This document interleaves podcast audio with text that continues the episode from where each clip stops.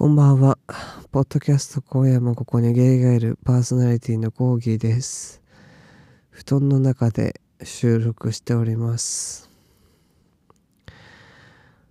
なんか、最近、このポッドキャストも落ち目なのかな、みたいな雰囲気を感じ取っております。こう、前世紀と比べると、どんどんこう、勢いのなさというか停滞感というかそういったものを感じてそろそろ引退の時期なのかななんて考えたりもします。来週2月2日は私25歳になるんですけど節目25歳になる節目ということで何か区切りをつけた方がいいのかななんてことも考えたりしてます。お便りが届いておりますので紹介したいと思います。What? ちょっと待ってね。紹介メールが紹介できない。ちょっとねダウナーダウナーな感じです今日は。えー、お便りが届いております。これは本名、本名っぽいアドレスから来てるので、エニシャルでいいかな？えー、っと、S、SY さん。はじめまして。いつも楽しく拝聴させていただいています。一日中聞いてはほっこりしています。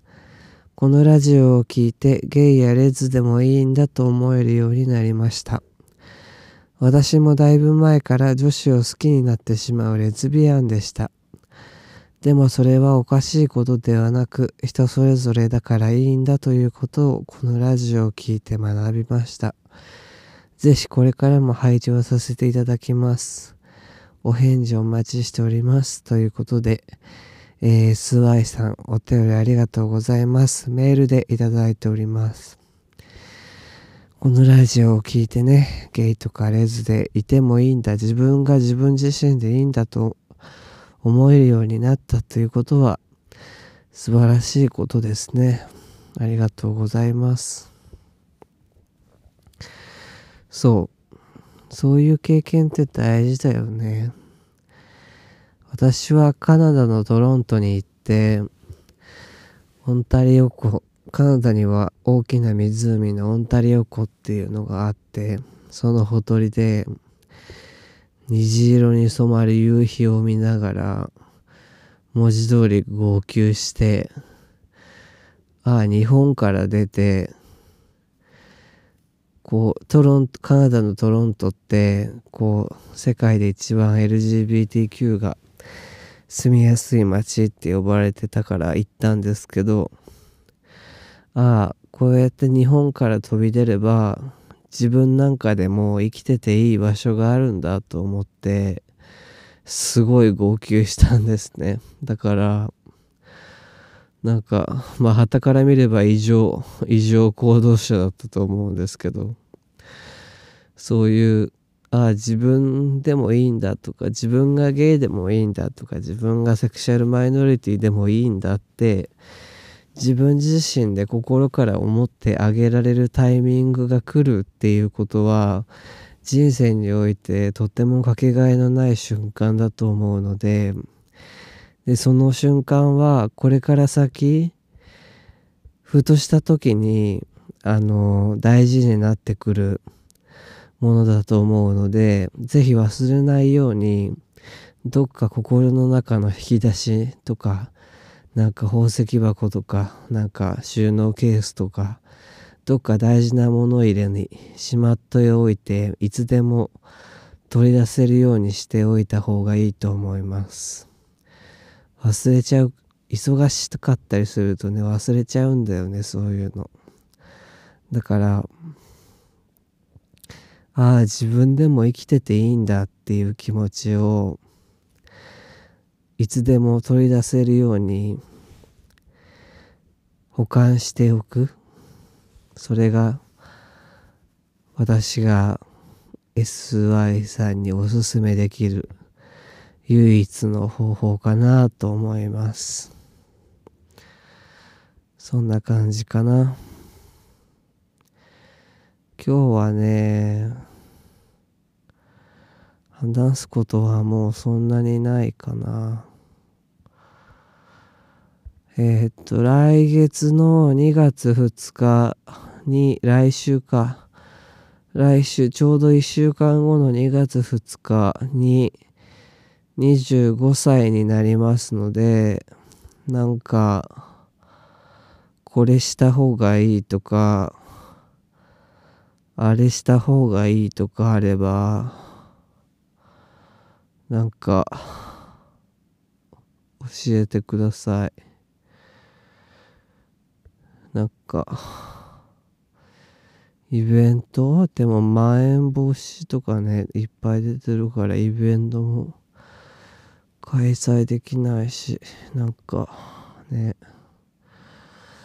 なんか本当に、いや今日厄年、なんか厄年の札全然役に立たなかったな、一年、この一年振り返ってみて厄年の札全然役に立たなかったなと思って、さっきコンロの火で厄年の札燃やしてたんですけど全然うまく燃えなくてすごくムカつきました。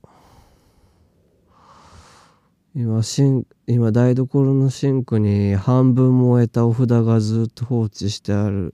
どうしようって感じ。うーん。私何してるんだろう。ねなんかなんかちょっと今今元気ない。